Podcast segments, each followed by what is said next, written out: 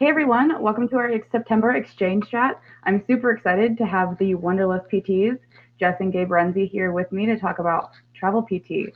Before we get started, just so you guys know, there's be a conversation down in the comments throughout this entire discussion, and there's also a discussion happening on Twitter. Use the hashtag XChangeSA to be a part of that conversation. Um, I'm just gonna let you guys kind of introduce your backgrounds and you know where you went to school and how you got into this and where you are now. Yeah, absolutely. So my name is Gabe Renzi, is my wife Jessica Renzi. Uh, we met actually at Daemen College, which is a fantastic school in Buffalo, in New York. And uh, I graduated in 2010. Jess graduated in 2009 from Daemen, and that's actually where we met. You know, that's where I was able to put the thought of travel therapy in her her cute big mind there. and uh, so we've been started. We actually started traveling as soon as I graduated in 2010 and we've been doing for the last eight years, and that's actually all we have been doing doing traveling therapy, and it's been such a fantastic uh, experience for us. And we mainly do outpatient ortho and home care, so those, those are two different settings that we love to uh, you know practice in. And but uh, you know the great thing about travel therapy, it provides all different settings. But uh, that's a little bit about us. Mm-hmm. And we started our wanderlustpts.com blog uh, because we were getting a lot of questions from friends and friends of friends about how to do travel PT after we've been doing it for a couple of years. Um, we got uh, pretty good at it. And so people were saying, well, how do we do this? How do we do that? Um, so I thought, you know what? I need to share this with the world. I need to make a blog about it. Um, yeah. So that's kind of how Wanderlust PTs was born. Well, I love it. And this, don't you guys live in a van? Isn't that what I heard from someone? Down by the river. Uh, no, so we, we actually we, we got inspired by some incredible people uh, when we as we were traveling as therapists, and they had a camper van. We decided, hey, this would be really fun. We love to travel, obviously, and so we looked into it, did a lot of research, and decided we'll convert our own van. So with our friend, uh, uh help from our friend Nathan uh, in North Carolina, he helped us build it out, and so we finished it last year, last August, about a little about a year ago. And we've done two big main, uh, two month road trips, two months last year, and then two months this year. We're actually currently on a road trip right now. We're currently actually in Flagstaff, uh, Arizona. So, but yeah, we don't live in it full time. It's more, it's just for fun, just to experience for the, road trips. Yeah, road trip. Driving around while we're on assignment, visiting different places. Mm-hmm. Yeah, absolutely. All right, so I guess we'll start diving into the questions a little bit. Uh, we'll start with Whitney Myers because I feel like it's a good starting point. What advice would you give students interested in entering, entering travel therapy, domestic or abroad? We'll start with that and she has a second question after that. Okay, so just in general, I would any anyone interested in traveling therapy, I would say one of the biggest pieces of advice that we can give you: get mentorship. Talk to someone who's traveled before try to start to learn the ins and outs. And that's obviously you're in the good spot right now. You're listening to us, and we have eight years worth of experience, so you're in the right spot. But definitely just getting your uh, your understanding of what travel therapy is all about and how to become successful at it. And so that's one big piece of advice. I think a lot of new grads will come out of school and they may ask us one or two questions, but then they tend to kind of go rogue and go on their own. And it's not until later they come back and ask more questions. So we always, we always tell all new grads, get the mentorship from us or others who have traveled for a considerable amount of time to know the ins and outs so that we can get you on that path. Because if you can get that mentorship right off the bat, you're going to have a completely different experience. And so that's one big piece of advice that we can give you. Uh, let's see here. Um, so as a other pieces of uh, another recommendation, what I would say is start to think about you know different areas that you may want to travel to uh, different studies you may want to work in, and see if this is going to be it's going to be for you. I think, think that traveling therapy, you really need to be adaptable. The great thing about physical therapy in general, in general, we are very adaptable. If you can go through physical therapy school, you are an adaptable person because it's not easy. And so I know you can travel as well. I think a lot of people get really nervous about that. It's like, oh, I don't know if I can do it. But you can with the right mentorship.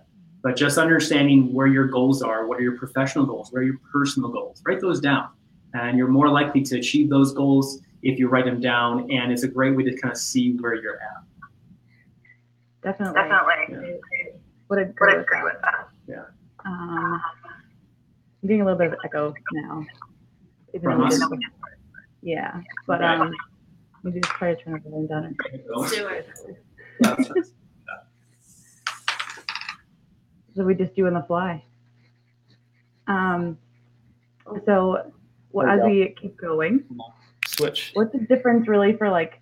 I know people ask you about international travel sometimes. What are some advice you have for people that maybe want to pursue trying international?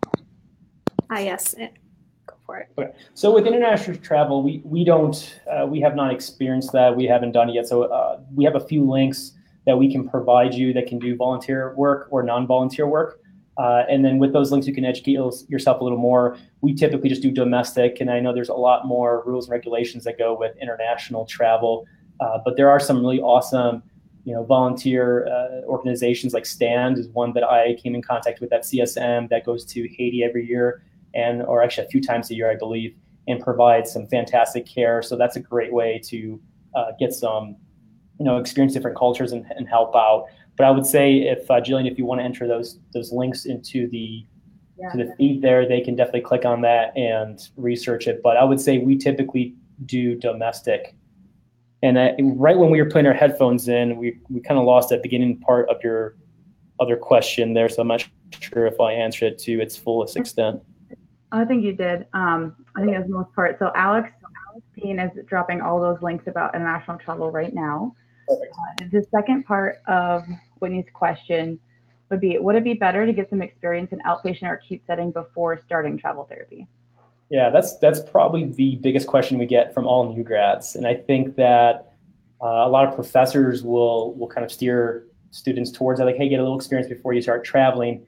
And we, I started off, we started off as new grads, and we were very successful. Now, don't get me wrong, we learned as we were going, and we definitely made mistakes. However, we did not have mentorship, and so that's why we essentially did Wanderlust PTs, is so that you don't have to worry about that. But the answer is no. I think it's great for new grads.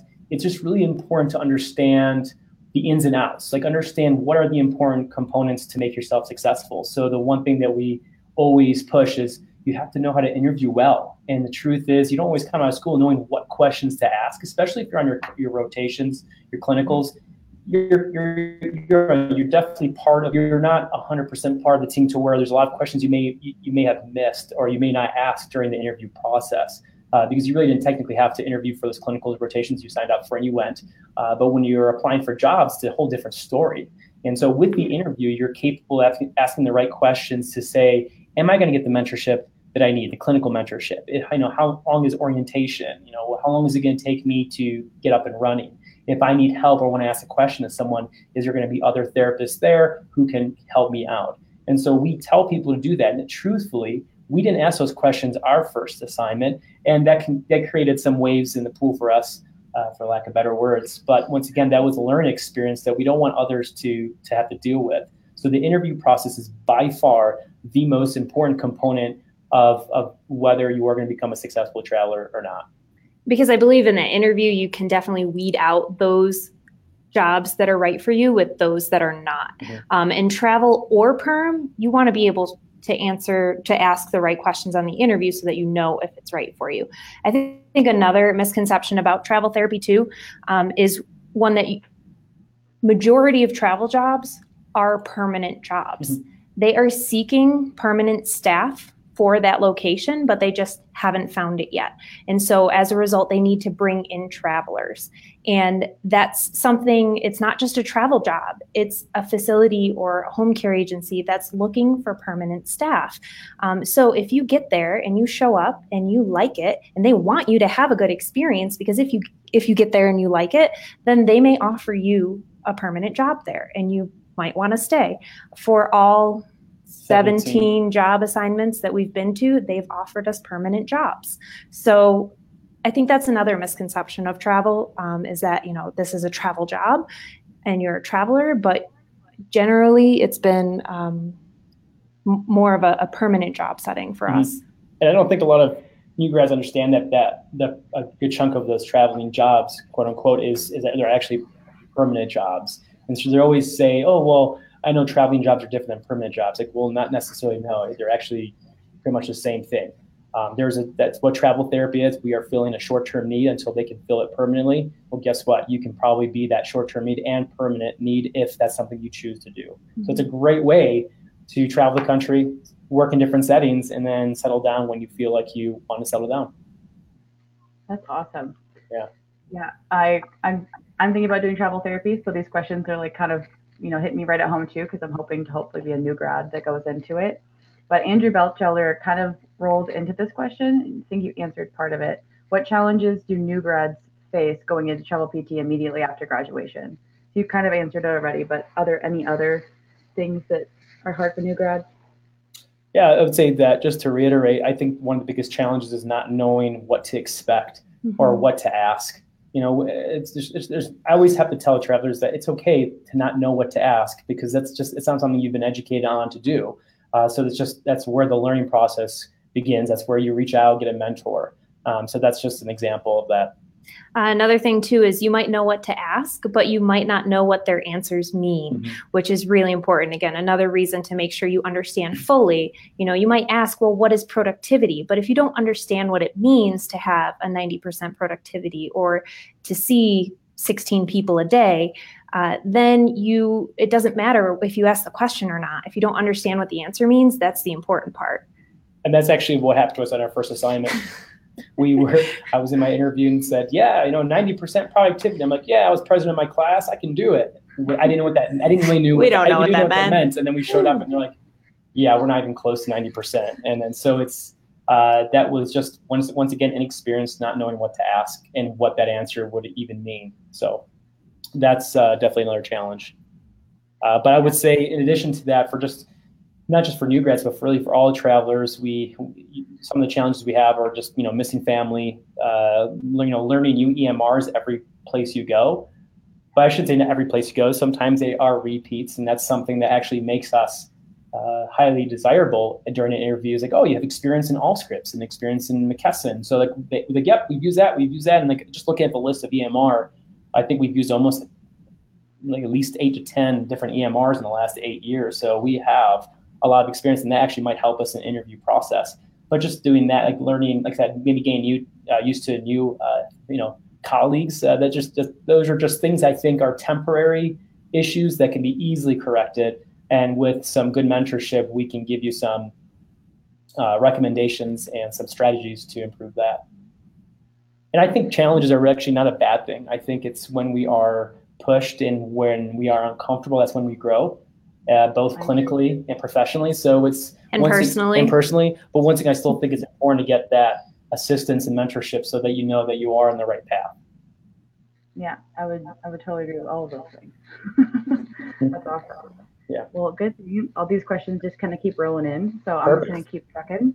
Keep it So, coming. Keep them um, coming. Emily Cathy asks, can you clarify permanent home versus tax home, and what are some specifics um, and strategies that you two use? Yes. Good.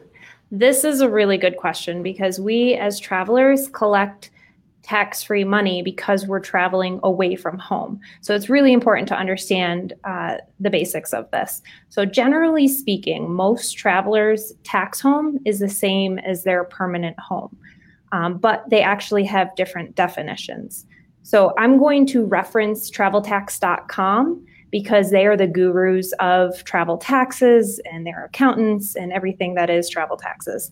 Um, but if you actually go to their website, which uh, we've provided, so you'll be able to click on that and follow that. Um, traveltax.com forward slash traveler.html. If you read all of those FAQs, it's going to help you get a, a better understanding of travel taxes, tax home, and all of that. But this is actually the second and the third question on that FAQ. Um, so, according to traveltax.com, a permanent home is where you have your legal ties.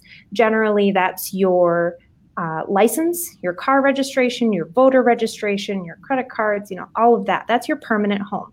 Whereas a tax home is defined as a region where your primary job site is. Um, and in order to have a tax home, according to traveltax.com, you have to meet two of these three requirements. And these three requirements are you have to, one, either have a regular business or employment in that area. Um, two, you have to have a, a permanent residence uh, that you are financially responsible for. And three, that you have not abandoned that residence. So, in other words, you're returning there often, and traveltax.com recommends 30 days out of a year. So most travelers adhere to number two and number three. So, in other words, they're paying to maintain that tax home uh, and they return there often. And since every person's situation is different, I'm going to recommend that you reach out to traveltax.com and check with them about your specific situation um, because there's a lot of different instances. And uh, if you do end up traveling, definitely go with traveltax.com for uh, you for their their taxes or to do your taxes because there's there's a lot to it as travelers. It's a little different than a perm job. Yeah, and we always like to say we are not tax professionals. Like, we are not tax professionals. Wish we had that as part of our PT. Uh, we should have a shirt. yeah. That's why we would highly recommend getting in touch with traveltax.com or someone who is uh, very well versed in the traveling tax world so that you can get things done properly. You know that you're doing things culturally. Mm-hmm. Yeah, because I'm no, that's kind of stressful to think about being like where you know I'm going to use my dad's house or something, and then be in all these different places. And my best friend's an accountant, so I'm going to be like, here you go, mm-hmm. here's all my things, fix it for me. yeah, absolutely. And I would and I would recommend though try to. The reason why we recommend TravelTax.com is though this TravelTax.com uh, was created by actually a respiratory therapist traveling respiratory traveling respiratory therapist who saw that who saw that there was not this service for us specifically. So he decided to go back to school, became educated on it, and then opened up this company. And I would say that even like I've heard of other accountants not knowing the full gamut of the traveling world. So even though you get an accountant that's like, wow, he's awesome, he may not know all the ins and outs, and that can also get you into some trouble. So just make sure that you. I, I would recommend. We have no affiliation with TravelTax.com. Uh, but we've just that's that's something that we would definitely uh, someone we would definitely trust with it because that's that's what they do. Well, I'll keep that in mind for sure. That's that's really good advice. Absolutely. All right, Lynn Hibbard says for students interested in, in specialties such as pelvic health, what kind of opportunities are there for placements in specialties? I have seen placements uh, for pelvic health and women's health. Um, definitely but you also have to be licensed in the state that you practice in or with the new compact license that's making it easier and more accessible to other states um, and it's all about timing with getting the job in addition to the your resume compared to whoever else might be um, up for that job as well so there are definitely opportunities in specialties mm-hmm. but you have to be a little bit flexible as a as a traveler. And I would say if um, you're also pursuing a new certification or a specialty, uh, there are some hospital systems, facilities, clinics that are trying to get those programs started. And so if you mm-hmm. interview for a position, say, hey, you know, I'm, uh, you know, a vestibular specialist, for example, or OCS, or want to say pelvic floor uh, specialist. Those are things that you can use into your advantage during the interview mm-hmm. process. To be great, we needed someone like that. So there's one clinic that I interviewed with, nobody wanted to treat the vestibular patients. They were all like, "Oh, no, thank you." And I was like, uh, "I'll do it. I love it." And uh, and I have, you know, I'm a specialist at it. So they're like, "Great." So that's where I that definitely uh, worked in my to my advantage to get that that job location. And like Jessica said, there are also other facilities that already have the program that you can definitely improve your education on that aspect if that was something that you were interested in doing. But like I said, it's all timing. It just they come and go. Mm-hmm. And so, what is that process of kind of getting a site? Yes. For y'all. Getting a site meaning uh, like a position? An assignment. assignment? Yeah. This Great. is good because Gabe's currently in uh, the trenches of, or we, we, yeah, we both are in the trenches of uh, looking for uh, an assignment. So, um, one, you're connected with a recommended recruiter, you know, someone that you know you can trust. They will give you a list of job opportunities that they have with their company. You can review what those jobs are. And I recommend briefly researching each area because if you know you don't want to go to that area, then you don't want to waste anyone's time in applying for that job. Mm-hmm. Um, so, briefly research the area. And if it looks like it might be an option for you, you tell your recruiter to submit your application to that job resume or to that job basically. Um, if they like what they see, if the facility likes what they see on your resume, then they'll set up an interview. And if uh, you interview, it's a phone interview. It's always a phone interview. If you you never accept the job, on the phone. You always uh, get back with your recruiter and tell them, you know, whether you're going to accept or decline the job. Uh, you're interviewing the facility, I would say, as much as they're interviewing you. Sometimes even more, to be Mhm. honest with you. Yeah, you want to make sure that job is the right fit for you. And after that interview, you get back with your recruiter, you accept or decline the job, and then you'll set up contracts uh, after that. So that's In- kind of like a brief in a summary, yeah, yeah, yeah. Of, of how it works. Yeah, and then you get the contracts, you review it, obviously, see making sure that what you agreed upon is in there, vacation, you know, your pay, things like that, and then you know you say yes, you sign, the facility signs, you sign, and then that's a done deal, and then you and then you start. That's like I said in a nutshell. it's a lot more to to elaborate on, but that's uh, I think very well said, Jess. Thank you. You're welcome. How long does that usually take? Like to go from when you start looking to when you start working? I know it Uh, that's probably when- depends. Yeah, it, it, it definitely varies, but it can be as quick as a couple days. Like there are there are Wow. there, there are some facilities like, hey, we need someone in two weeks or one week. Um, so depending on your start date. So start date means when you can physically start at that facility. So right now, my start date is towards the end of October, first of November. So we have a couple things that we have to attend and take care of. So we've just kind of pushed it along. So based on your start date, that will be determined, uh, and, and, and if they are agreeable with that, then that's okay. Then they'll they'll, they'll wait for you if needed. But uh, but yeah, it could be quick. It could be a very quick turnaround to when you interview, um, and then get the contract. Could be a couple days. We've had people that we've mentored who have interviewed for position on Monday, get offered on Tuesday, sign contracts on Wednesday, and they're ready to go within a week or two. So it's sometimes very quick. But at the same time, we do give ourselves uh, you know three four weeks of of play just so we can see what's out there because not all the jobs you interview for are going to be necessarily for you. So you can't just, you know, if you, you want to give yourself some time essentially, but it could be very quick. I'd say generally speaking, we start looking for our next assignment about four to six weeks before we plan to start at Mhm. that assignment. Yeah.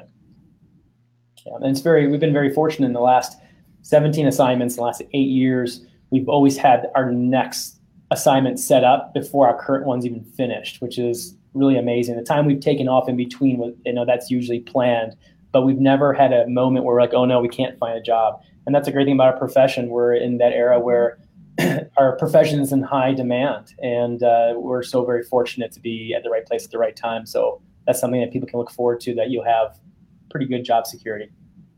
Yeah. As long as you're flex, As long as sorry, as long as you're flexible. I want to say flexibility plays a huge role in it. Absolutely. Um, it, as a traveler, you have to be open to location and setting, especially as a new grad. So, um, if you're really specific to saying, you know, I want outpatient in this city, it might not work out that way. But for us, there's two of us, and we're licensed in five states, and we're willing to go to any of the five states in outpatient and or home health, and also uh, open to other states that might have a quick licensure process. So we're pretty flexible, and I think that helps with the process too.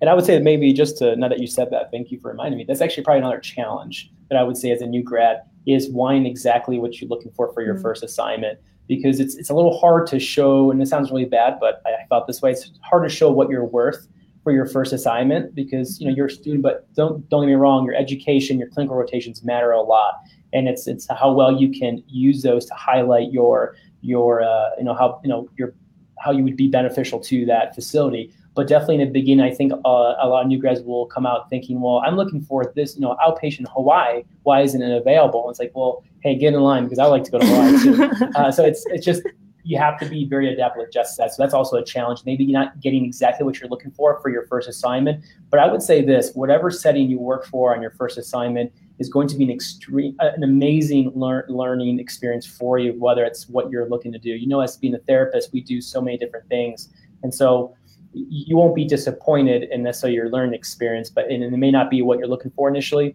but that would be a, a possible challenge for a new grad. Yeah.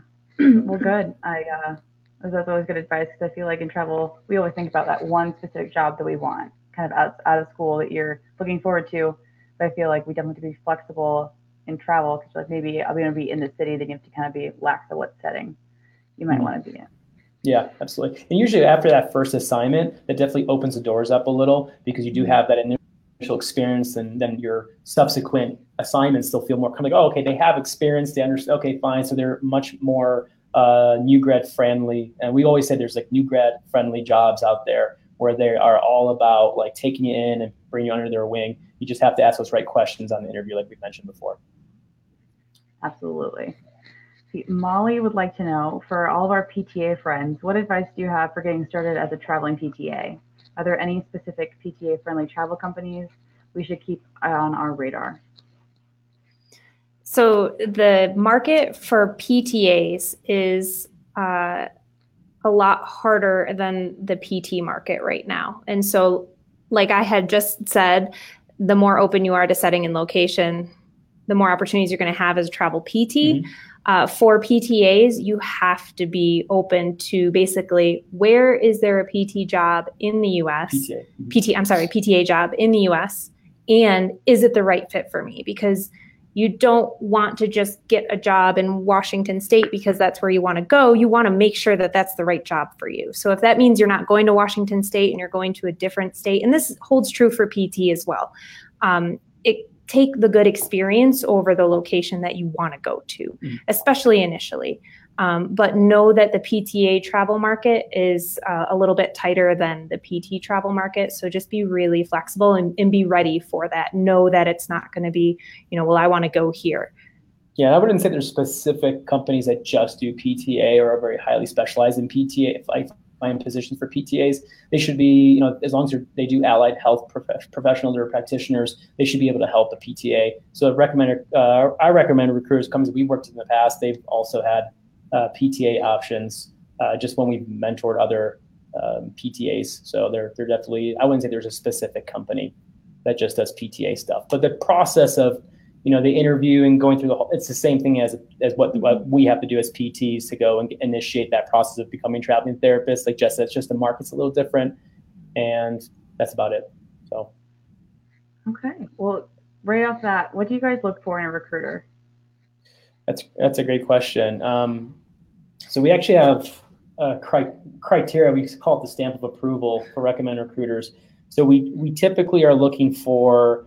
Um, so when we contact a recruiter, we're looking for them to respond within a reasonable amount of time. So within 24 hours. So if we call or email, we're looking for good communication. We don't want someone who goes like a week or multiple days without even just chiming in.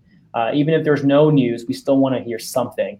Um, and that's that's really important to establish with the recruiter from the get-go. Um, just making sure that they explain the notice policy because in the traveling world, there's there's thing called a notice policy where they can give you 30 days notice. So remember that we said they're looking to staff that permanently, that position. So if they find someone permanently, they may give you 30 days notice, say, hey, you know what, we don't really need you anymore. We found someone permanent. Thank you so much. And then you can get 30 days of notice. So that's something that's not always uh, ed- or told Educated. to uh, to travelers from recruiters, and that can get people in some very hairy situations. But that's just the nature of the beast. That is our that is a traveling world. You just have to be open to that, and not to go off on a tangent. But that's something you can definitely ask in the interview process. Of you know, are you expecting like if you were to get hypothetically speaking a permanent employee, would you be able to kind of let me finish my contract there, or would you discontinue it? And I would hope they would give you the honest answer, but there's questions that we like to ask that you can get a better idea of what, what that possibility would be.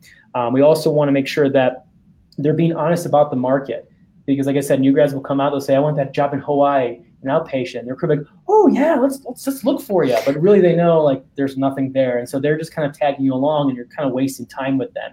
Uh, so we have, there's been, I think one of the recruiters that we used in the past, we still use, I, I loved her her her honesty. It was a little abrupt on me, but I was like, oh well, I appreciate that because she was like, you know what? No, there aren't any jobs in this area that you're looking for right now, and it's very hard to find a position in that area. Um, so it was just that honesty is very helpful, and we may not want to hear it sometimes, but it's extremely important to be successful. So honesty, uh, just being able to tell you the truth and nothing but the truth, and then responding quickly to your um, to your emails or calls. But in addition to that, is how when are they available? And that's that's you know they just clocking in at nine and clocking out at five, and then after five like they're not around. So we we understand that they have a life and that they you know they, the work and work and life balance is important. But I would say that a recommend recruiter always has this. Uh, they'll always have uh, go beyond our expectations. Uh, we've had recruiters help people on the weekend while they were at, at, a football game tailgating, and they pick up the phone and help them right away, which was an emergency situation. Emergency situations. Yeah. It's mind blowing to have that recruiter available to you. So that's something else we look in that we look for.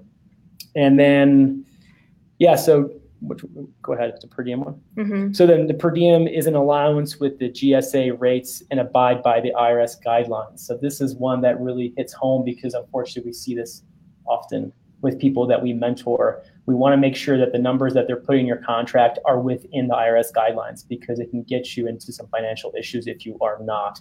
So, like I said, it's so important to educate yourself not only on the whole therapy world itself and the whole ins and outs, but understanding that your recruiter has your best interest at heart. And we always like to say it's not just a recruiter that makes it, it's got to be that nice balance between a good recruiter and a good recruiting company. Because if you have one or the other that's not very good, you're not going to have the best experience. So you want to have that nice yin and yang, nice balance between the two.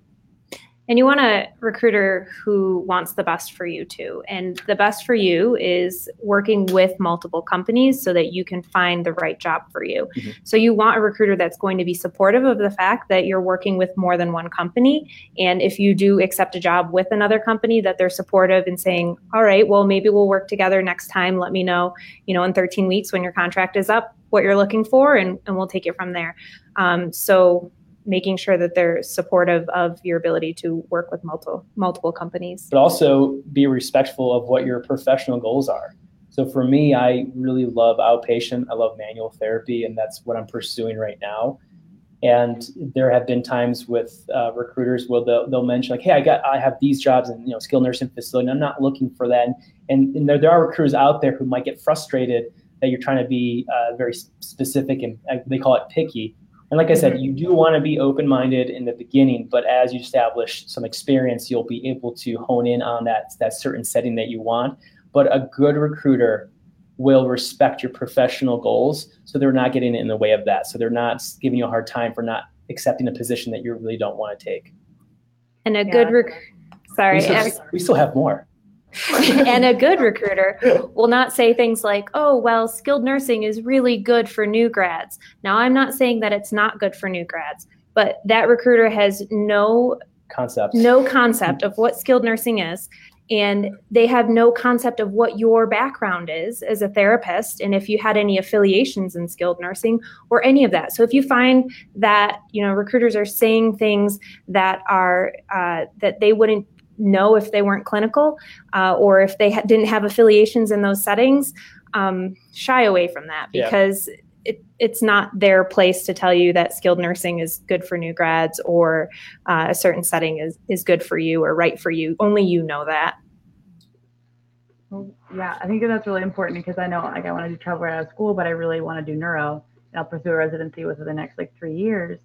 But I hopefully, like, hopefully they won't push like outpatient ortho or something on me, as opposed to just trying to find something that'll help me with mentorship as well.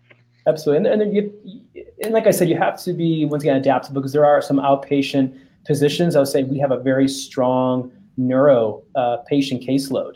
Uh, some are that are, and we actually see it all the time. Actually, I one that I interviewed uh, a few months ago for Florida. They said they had like seventy percent or sixty percent ortho, and the rest was neuro, which is a really nice split if you ask me, because usually it's more just ortho ortho, and you get you know get some scattered of uh, patients who are neuro based, but there definitely are opportunities out there. So it just like I said, you just have to ask those questions. Awesome. Well, we, we keep there's more and more questions popping up, so I'm gonna start going through these a little more quickly. Yeah. Uh, Randy Jenny says how Sorry, Huh? if we're being if we're being long winded, just cut us off. it's just inflammation. It's fine. Um, Randy Jenny would like to know how much impact does the living stipend have on your total personal income?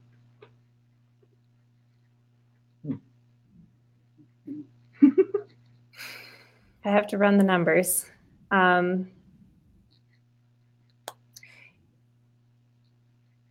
as a traveler in uh, in general, I would say half of your income is taxed and half of your income is not taxed. That's just really rough. And it depends on the contract. It depends on the recruiting company. It depends on um, the location that you're traveling to and their per diem rates. But roughly half of it is taxed and half of it is not.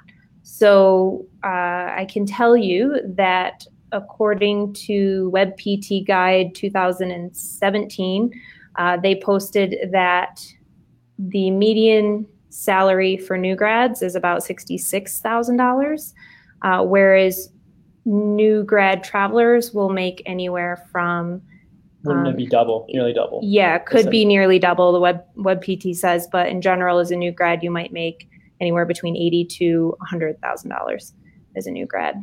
So that's a- lot of it. Um, we get paid more as, as travelers because we get that tax free money, um, but also because they're willing to pay a little bit more to get us there and work ASAP, basically.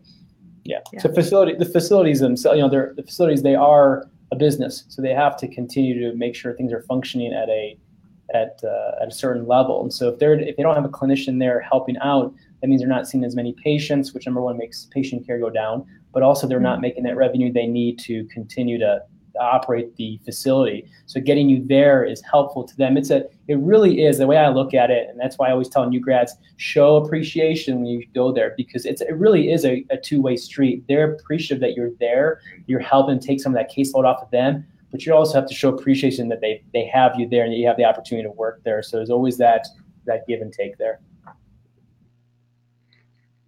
Uh, that's that's so true because I feel like um, you know sometimes you feel privileged because you know you're the traveler, you're helping them out, but they're also helping you out at the same time. Absolutely. I think we've we've always had very warm welcomes from all the companies, facilities that we've worked with, gift baskets and and like plates of brownies and all this other stuff. And we've been just so grateful for them. And and I think that uh, we have to continue going forward. Any new grad that gets into traveling therapy to keep make sure that they are being grateful and to show respect for those who have who are there. And I think there are, you know, everyone has their own personality and will show it in different ways, and that's fine. But you definitely have to make, make sure that we push that professionalism that we're so well taught in PT school and be grateful and respectful for for being there. And I think you'll have a, a fantastic experience and a great uh, response from other colleagues there by by doing that.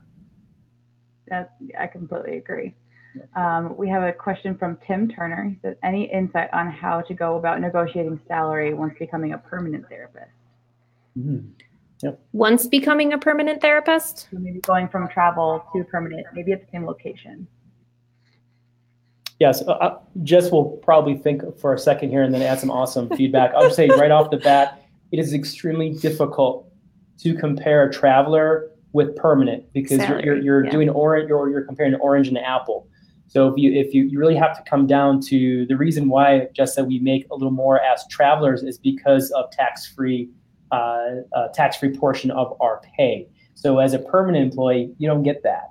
And so that's hard to say like, hey, I made this as a traveler. That's what I want because they'll look at you like, I can't do that. And uh, that it's almost, I would say this just to, to make it safe.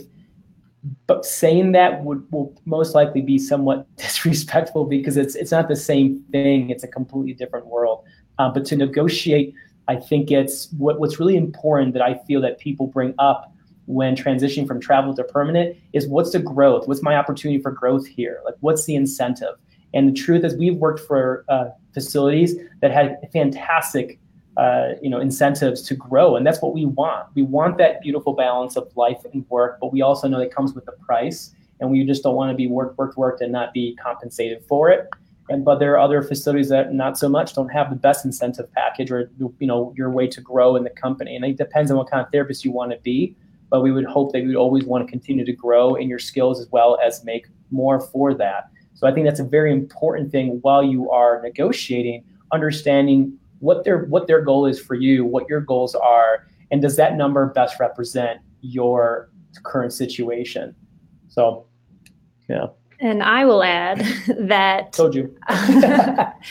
um, bringing being a traveler you work with multiple facilities so working with eight home care agencies or seven outpatient clinics or however many it was um, we know what works and what doesn't work at each place and we come to new facilities with uh, fresh eyes basically and saying well why don't you maybe try it this way or um, and i know gabe you tell Well- the story about Yeah, but we've asked. Uh, so just to give you a quick example, I was at an outpatient clinic, and they were having a really hard time with their cancellation rate, and they just understand why. And so after working at five or six different outpatient clinics and kind of knowing like the different ways people do things, uh, they said to me, now I normally don't just jump out and recommend because I want to make sure I respect, but they came up to me and asked me, hey, do you have any recommendations? And I was able to look in about 20, 30 minutes, able to determine, hey, you know what? Maybe don't double book this. Maybe try to provide the same care to the same therapist to the same patient. Try to have some of that congruency. Because the truth is that one thing we hear all the time is, "Oh, I saw like the fourth. You're the fourth therapist I saw," and you get kind of aggravated. So just things that they may not even be thinking, um, or even about insurance, uh, different insurances and how you're you're uh, supposed to bill for them appropriately through the guidelines, and being able to structure that around the PT schedule to to make sure that we can can really maximize our opportunity. And so just by coming in like that with fresh eyes, having experience uh, that was something that were like, whoa, that's fantastic. And all of a sudden you saw their cancellation rate drop like 50% after that because just of that little recommendation. And that would not be a recommendation I would have if I didn't travel. So I think what Jess was trying to go with that is we learned so much from so many different facilities that I feel like we're very comfortable that we could almost run our own, we can run our own clinics. We essentially have in the past.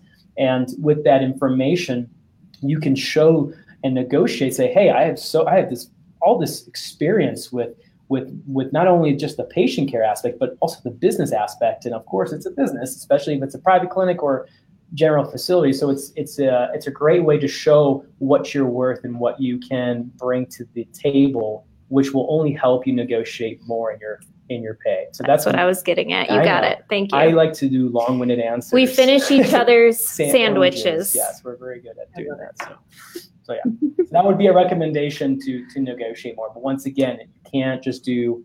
Uh, I want. I mean, this is a traveler. I want this as a permanent. It won't. It won't fly, unfortunately. Oh, that's, that's very very good to know. Um, Tori Morel would like to see. Um, how do you both manage your CEUs for various states? do you put your CEUs all towards the license of the state you are actively in? Yeah, so we have. Uh, you want to answer this? Yes, may I? Um, so we have six state licenses, and each state has different requirements for CEUs. So as we complete CEUs, we check out which states they are appropriate for. And I am a fan of Excel sheets. So I have an Excel sheet to keep myself organized between the states that we're licensed in and the CEUs. And then also, um, so when it comes time for renewal, we just count up our CEUs with the qualified states and making sure that uh, they that we have enough for mm-hmm. that state, which we usually do. Um, and we do it through attending professional conferences and attending live uh, CEUs as well as online. So a little bit of mixture of yeah. everything. Each state was is a little different. Some states will re- require to be like an actual in class uh, setting. setting, and and then another half or a certain portion can be done, uh, you know, at home and on the computer. But that's how we organize, keep organized, just Excel sheets and uh, asking the question before you sign up for the CEU. Say, hey, what states um, is this mm-hmm. uh, acceptable for? And they'll they'll be able to answer that for you. So when I was going through the vestibular specialization, it's not certification, specialization. I said, you know, what's, you know, where, what states are these acceptable? And they're like, all 50, because it's true with, it was with, with the APTA essentially. So I was like, perfect, excellent. Where others will say, oh, just New Jersey and Florida. And so you have to know what you can also do, though, you can provide paperwork to those states to get it approved okay. in that state. But just keep that in mind. Don't just go in blindly saying, oh, I'm just going to take this course and then don't be surprised if they don't accept it. So you have to do a little research before then. But honestly, I don't feel like that's.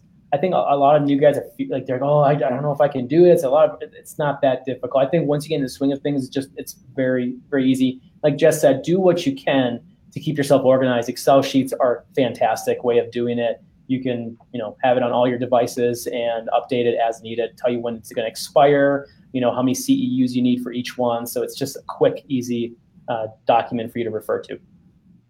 Go after my own heart. I love Excel sheets. all, all in one box, and you don't forget anything. It's great. oh yeah, oh yeah. Jess is the Excel sheet queen. I do it in my spare time. Yes. It's what I enjoy doing. She had some pretty good mentors growing up, teaching her how to use it. So. You know, we all have to get our therapy some way or another, right? Yeah, exactly. the Tenzin, I sorry, I cannot pronounce your last name. Um, says, as a travel PT, do you have the power to dictate if you want to do traveling for three fourths of the year. That's a lot. Yeah, yes, you do. Uh, so the great thing about traveling therapy is that you are agreeing to th- usually 13 week assignments, so three months. And there are some facilities that would would be more happy to do six months at a time. So you can actually even ask that in the interview. That's something we always ask. Say, hey, I know this is a 13 week assignment. Is there any? You think there's going to be any need after those three week, uh, three months? Uh, sorry, 13 weeks. Uh, and they'll say, yeah, there, there possibly could be, or no, we're you know we're just filling a maternity leave, whatever the the, the, the circumstances are. But that's kind of what we like to do. Is we like to work for three quarters of the year and then go on a road trip, a road trip for, for a few months, and and kind of get our you know life back to balance. Um, but uh, but you definitely that's what's great about travel therapy, especially if you're looking to get certifications, whether it's OCS, NeuroCert, anything. It, it really is allows you to be flexible with your schedule. So if you know you need to be really uh, you know present and go to out of town for these certs, there's times where people can take time off no problem in between assignments just to do that. And so it's a great way to get some of your professional goals accomplished because uh, we know that working permanently sometimes it's just you get a two, maybe two weeks off, uh, and there's been some places which just they, they only provided one week off. And so if you think about man, one week, two weeks off in a year, that's not very much time. So, but travel therapy, that's why we love it so much because it gives us that variability, that opportunity to take time off when we want to. Now there is a little caveat to that. Um, we don't want to go off in too much in a tangent once again, but uh, if you work for a recruiting company, because you are working for the recruiting company, not the facility, that's something that people don't always know. Uh, the, the recruiting company is that middleman, so you're actually getting paid by them. Uh, if you take their benefits, their benefits will not, uh, you won't be able to exercise those benefits after about two to three week period. So if you take off a month and you were on their health care, uh, health insurance, you would no longer be a traveler because you're not traveling at that point. You're no longer an employee, so that your benefits would drop. But if you're taking like two weeks off in between assignments, which if you really add it up, it's what six weeks a year or more. Uh, it's actually quite significant, but and you can still maintain their health insurance as long as you don't go past that time. But that is that is different between recruiting companies. So that's a question we tell people to ask. And we cover we carry our own health insurance so yes. that we don't have to worry about that. Yeah. So you can take two months off and be covered you guys have been doing this for a while. Mm-hmm. Yeah, seems like probably a pretty good plan. Yeah, yeah. So Megan Lamphere wants to know, in a nutshell, what did the past 12 months look like for the two of you? Work, travel, visit home, etc. The last. Oh, that's the, a fun question. Past 12 months. Yeah. Yeah, for you. Okay. so past 12 months so technically last year at this time we i have were, a horrible memory so gabe's yeah, just gonna yeah, take this one yeah. so actually a year ago we were coming back from a wedding in europe in italy where i'm from and uh, we did our road trip to Banff uh, National Park in Canada. And we that actually our maiden voyage with our camper van. So we were gone for two months. So I think it was September and then October. We came back, uh, had a job lined up before we even got home. I was actually interviewing uh, the last week or two of our road trip. got a position in South Carolina, and Clemson, South Carolina was fantastic facility. Outpatient, enjoyed myself very much. Jess also worked for them, so we worked um, from I think November until about April, and then we came back to uh, where our roots are, where we grew up, which was in Western New York. We worked for a great hospital system in Rochester, which we've worked with before, and we worked there until uh, August, so last month, August 10th to be specific. And then right after August 10th, we came on to this road trip. So, and uh, we are seven weeks into our road trip now in Flagstaff, like we mentioned before. And also, I just want to give a little uh, big shout thanks out. to shout out to NAU, which is Northern Arizona University. Uh, they're we're at their library right now using their Wi-Fi, so we really appreciate that. And so they've been awesome, very accommodating. Though we're not students here, people are kind of looking at us. And everyone looks so young, by the way, in, in school now. but uh, so yeah, so we are. Maybe trip. that means we're old. Yeah, we are old. We know that's right. And so we are. What's that? You're not old unless you feel old inside. That's right. Okay, that's right. Good. That's right. Uh, so yeah, so we're wrapping up our road trip, and then we are starting back, a new assignment. And, yeah, and then we'll be starting a new assignment hopefully by the end of October. But we don't know where yet, which is kind of the fun part. I like to explain uh, j- the job search process as like that feeling you got when you were a little kid, when uh, you came down and Santa came and you had presents under your Christmas tree. And that you is saw, if you celebrate. If you celebrate Christmas. or Hanukkah or both, which I did. But um, anyway, side note. Um, so you come down and you see those presents, and you you can see the presents, but they're all wrapped, and you don't know what's inside of them. That's the feeling that I get when it's job search time. Yeah. It's that exciting it for is, me. It, it is really fun, actually. It's really exciting because you never know what you're gonna get. You right. have to like unwrap present. You have to interview and see, you know, if it's good at the job for you. In in the beginning, I think it's hard for you to appreciate interviews, but now we're excited for interviews because we've done so many that's just second mm-hmm. nature. But, but yeah, that's a bit. That's been the past twelve months for us. Uh, that you've seen vacation to work for two assignments, two assignments, and then back to vacation. So. That's uh, pretty, uh, pretty pretty good there. Yeah, it's fantastic. It's, it, yeah, it's a fantastic lifestyle, and, and that's why we love travel therapy so much. You make it whatever you want to. You know, you don't have to take time off. You can take a lot of time off. It's it's just whatever you want to make out of it. Mm-hmm. And that's why we love it so much. It's so adaptable to your life.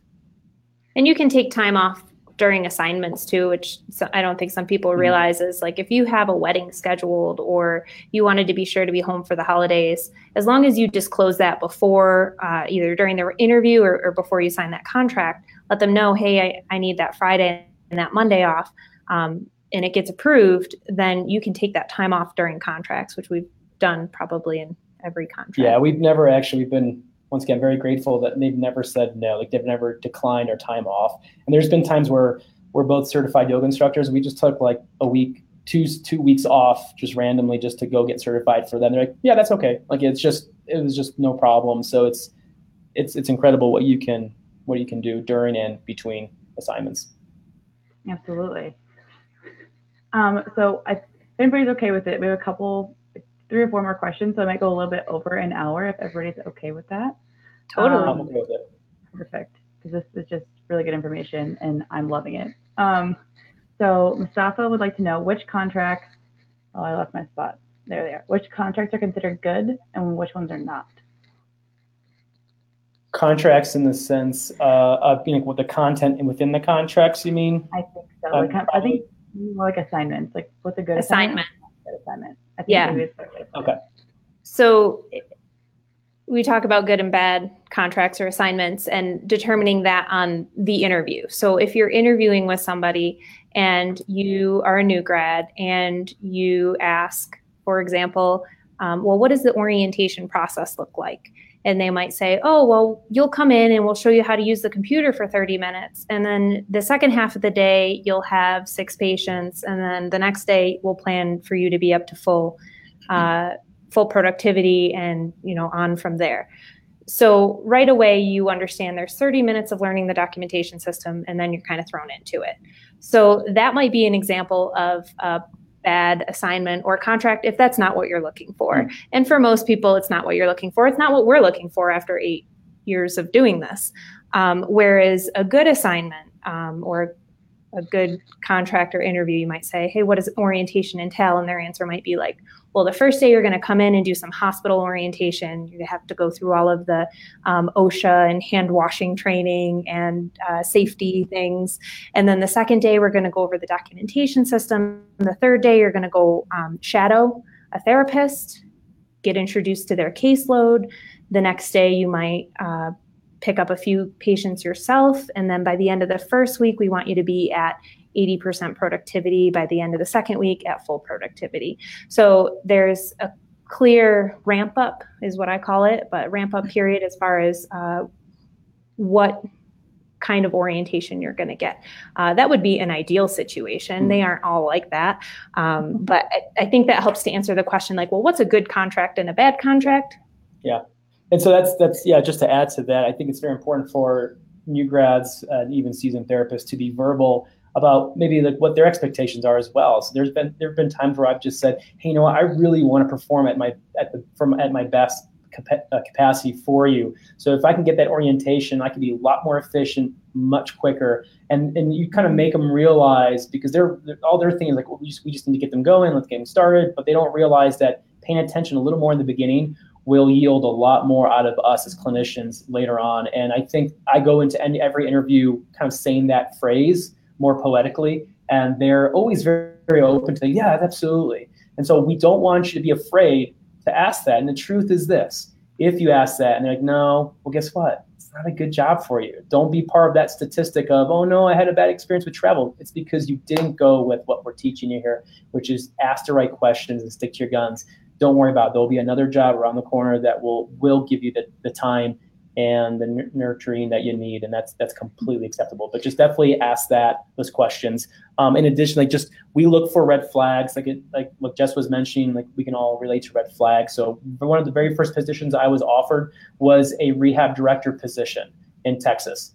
I don't know about you, but I was not ready to take on that commitment for my first assignment as a new grad. So obviously, not all jobs are appropriate for new grads, and so uh, you just have to be able to identify that, and that comes with knowing what to ask, what those answers mean, and get mentorship. So if you can come back to what's what are we like our thesis statement, get mentorship, talk to us, get get the right information before you embark on this fun journey. And I tell people that interview, you have one of two gut feelings. There's a gut feeling of after an interview. There's one of, I'm really excited to do this. This sounds like a really great opportunity, but I still feel nervous in my gut because it's my first job. There's that one. And then there's, I really want to make this work because I want to get a job and I need to start paying back my student loans. But deep down in my gut, it doesn't quite feel right. That's when you say no, yeah. right? Um, so they're both going to be like nervous gut feelings, but you have to listen to your gut and your body will tell you yeah. which if it's right for you or not. Yeah, that sounds that sounds scary because I mean that first job you kind of just like wanted to shock and you're like, oh, I got offered a job, but you have to like make sure you look back and take one that's not going to be completely miserable. Yeah. yeah. Andrew Batchelder says, what was the best way to condense your clothes, electronics, etc., before beginning to travel? This was it's an ongoing process. Yeah, no, I, would say we're pretty. I would say we're pretty ex, we're experts right now at it. But when we first started, little tri- tri- yeah, little trial and error. Uh, when we first started, we had two sedans, and we just kind of filled it to the brim uh, with everything we thought we needed. So we brought just a four plates, a couple forks, a couple spoons, like kitchen essentials, the things you really need. Uh, and then we brought the books and binders of things that we thought we would need as well. Uh, clothes, depending on where you travel to. So if you know, do a little research. If you're going to Buffalo, New York in the wintertime, you know you're going to need winter clothes only for about eight months. Uh, but if but if you're going, but if you're in South Carolina for the wintertime, you might need a little bit of both. So it's just doing a little research of you know uh, where are you going, what's the climate like, you know what clothes you'll pack. Uh, if you have hobbies like biking or things like that, then you can bring that as well. And then the great thing is like if you need something, you can always it's always mm-hmm. available. Uh, and that's kind of how we started off with two sedans. Now we've gone to the, the expert mode where we are uh, two SUVs with a six by 12 trailer and a camper van to boot. So, uh, but so we kind of have all our stuff, uh, you know, organized in the six by 12 trailer, which is everything's minimalist and we can pack it very easily. It breaks down. Uh, very even our we have furniture in that yes. six by 12 trailer. So yeah. we're renting unfurnished places mm-hmm. and uh, minimalistic furniture, say from IKEA or um, mattress that folds and we tie together. Yeah. yeah. I, I, would recommend maybe not as a new grad to just go ahead and buy a six by 12 trailer and, yeah, a, don't do an SUV to start off with. Just keep it simple. And then if you start to realize you're going to do this for a long term, maybe it's a good investment for you. Uh, but there's been, you know, there's times where we just put stuff on Craigslist, like, yeah, we don't want to see more put on Craigslist, and within 24 hours it's sold. So, you know, buy some pretty cheap stuff to, to go buy in the beginning, and then you can always start to slowly upgrade your stuff like we did. And every time we move, we make a run to uh, Goodwill or Volunteers mm-hmm. of America with things that we don't use anymore. So we that definitely, helps. Yeah, we definitely purge every assignment because mm-hmm. there's stuff mm-hmm. we just don't use, and we get become more minimalist every year. But actually, if you go to our if you go to our website, wanderlustpts.com, there is actually a blog that we wrote about the evolution of our packing, which talks about our you know two sedans to a U-Haul to a pod, you know, a pod to all the way to our six by twelve trailer, which is our current current situation. So if you want to get a little more information, please visit that web, our website and check that out. And that reminds me, um, wanderlustpts.com forward slash mentorship has 10 must ask interview questions. I know we've been talking about interviews a lot and finding the right job for you. Uh, so there's a download there that you can access for interview questions for free. Absolutely. Okay. I have one more question uh, from Randy. He says, Do you have a problem finding two positions at a time given that you travel together? Yeah, so that is definitely a challenge when you're working as part of a, a team. So that's where I think when we started, it was a different, it just things were a little bit different. It was a little easier. It's definitely getting a little harder now. So in that case, if you're going to work uh, with somebody else or travel with somebody else, you have to think about, you have to be more adaptable. So it's not, you know, I want to go here. Are there two jobs? It's more, where are there two jobs? And let's try to focus on that. And we also always throw in in the interview of whether Jessica and I uh, get the interview, whoever gets the interview first, we always submit both of our uh, resumes, to, even if it's just one position. We always uh, will send or um, submit both of our resumes and whoever gets the interview first will just use the word we a lot like yes uh, you know we would love to and, and so they start to go like well, who's this other person here uh, and then we start we'll, we'll ask you know after the interview we kill the interview hopefully and we'll just say hey you know what? I travel with my wife and she's a physical therapist. She's fantastic. I think she'd be an asset to your facility as well. Is there room for one more? And they'll be like, yeah, let me call, let me talk to HR. And then like within a couple hours, like, yeah, we could take both of you. Let's interview her. And, uh, or let's interview uh, him. And that's it's worked out for us so many different times. And so that's another option just to kind of open up uh, opportunities for for you and your uh, your travel mate that might not work every time no. but it's worked for us we've been pretty fortunate with mm-hmm, it mm-hmm. but we've worked in the same clinic uh, we worked for the same company we worked in the same area so it's been for all of our positions which is you know 17 positions in the last eight years so the the it's a it's a pretty good you know it's a pretty good uh, chance that you can you can get something like that. You just have to be a little more adaptable and a little more open minded to where those jobs are. I think tips for if if you're traveling together, one, yes, like have that mindset, that mentality of where are there two jobs together, and then is that the right job for you? Mm-hmm. Don't just accept any job. Yes. Um, and then also, I lost it. Sorry. So it's just, yeah, it's just I think also being uh, licensed in more than just one or two states so if you're just licensed in one or two states, you're definitely going to make it more difficult for you. And that's a conversation we have to have often with people like, well, we were trying to get, you know, we're only licensed in, you know, Montana. It's like, all right, now you're making things very hard because you're looking for two positions in the same area in Montana. Now you're making it very difficult. So trying to expand uh, how many states you're licensed in and you know, we're not trying to have you go and get like a dozen licenses, but you have to be strategic. Talk to a recruiter. What, you know, where's the job market right now? California, great. Let, me look into California, even though California does take a long, it's a long process. You're looking to see where is the need in the country and where, where am, where do I want to travel as well? Because I don't, we don't want you to go to a state or an area that you're not really, that you don't really care. Because everyone's, you know, every, one person could be a city person, urban, and then the next person likes more country. It all depends on what you're looking for. I remembered. Oh, she remembered. Yeah. I came back. um, being more flexible with your hours too is helpful. So, in the case where Gabe was interviewing for one 40 hour position, but then said, Hey, my wife actually is a physical therapist too. Do you happen to know of any jobs in the area or are you also hiring?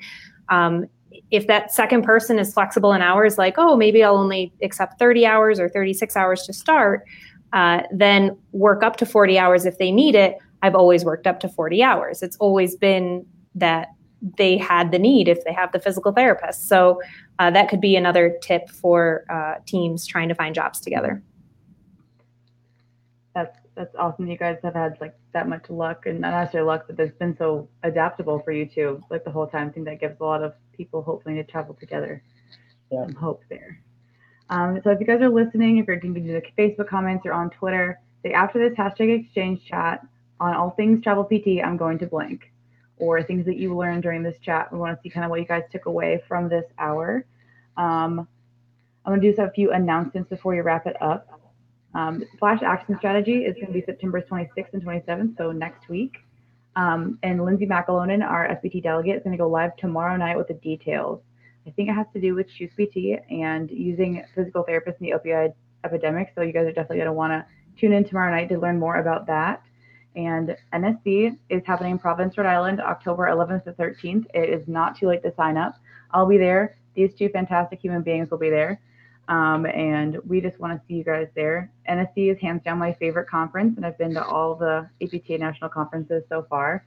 It's just like a great energy. There's students there, everybody's fired up and passionate and kind of gets your mojo back before you head back to class and start studying again. Um, Jess and Gabe, if somebody wants to get a hold of you two, um, can you would you share your um, information with them?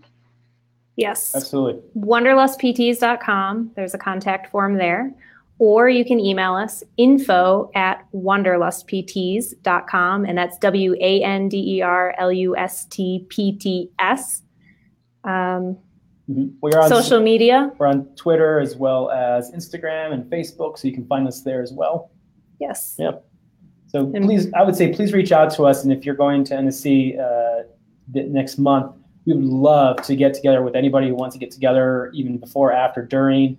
Just ask questions, get to know each other. That's something that we love about traveling therapy. We just meet so many incredible people. So definitely, you know, contact us. Let us know you're going to be there. We'd love to to meet you in person. And Jillian, thank you so much for having us. This was such an honor. We just this is you've given us a platform to talk about what we're so passionate about, what we love, and we really hope we've inspired a few people tonight. And uh, we want to let you all know that traveling is an opportunity for you uh, in within the PT world, and take advantage of it. And it's incredible. So we hope that we inspire uh, many of you this evening. If we haven't, then we haven't done our job. Then call us, and we'll talk to you more. Thank you guys so much for joining me. I know that a lot of us have been really curious about travel, and you gave us some great information and answered a lot of questions. So with that, um, so the next time I come on, I will be with the new director of communications. So this is my very last solo exchange chat before I hand the reins over, and the new board gets elected at National Student Conclave. Um, everyone, thanks for joining us, and we will see you next month. Yeah. Thank you, everyone. Thanks for Thanks. tuning in. Appreciate it. Have a good Sunday. Go Bills.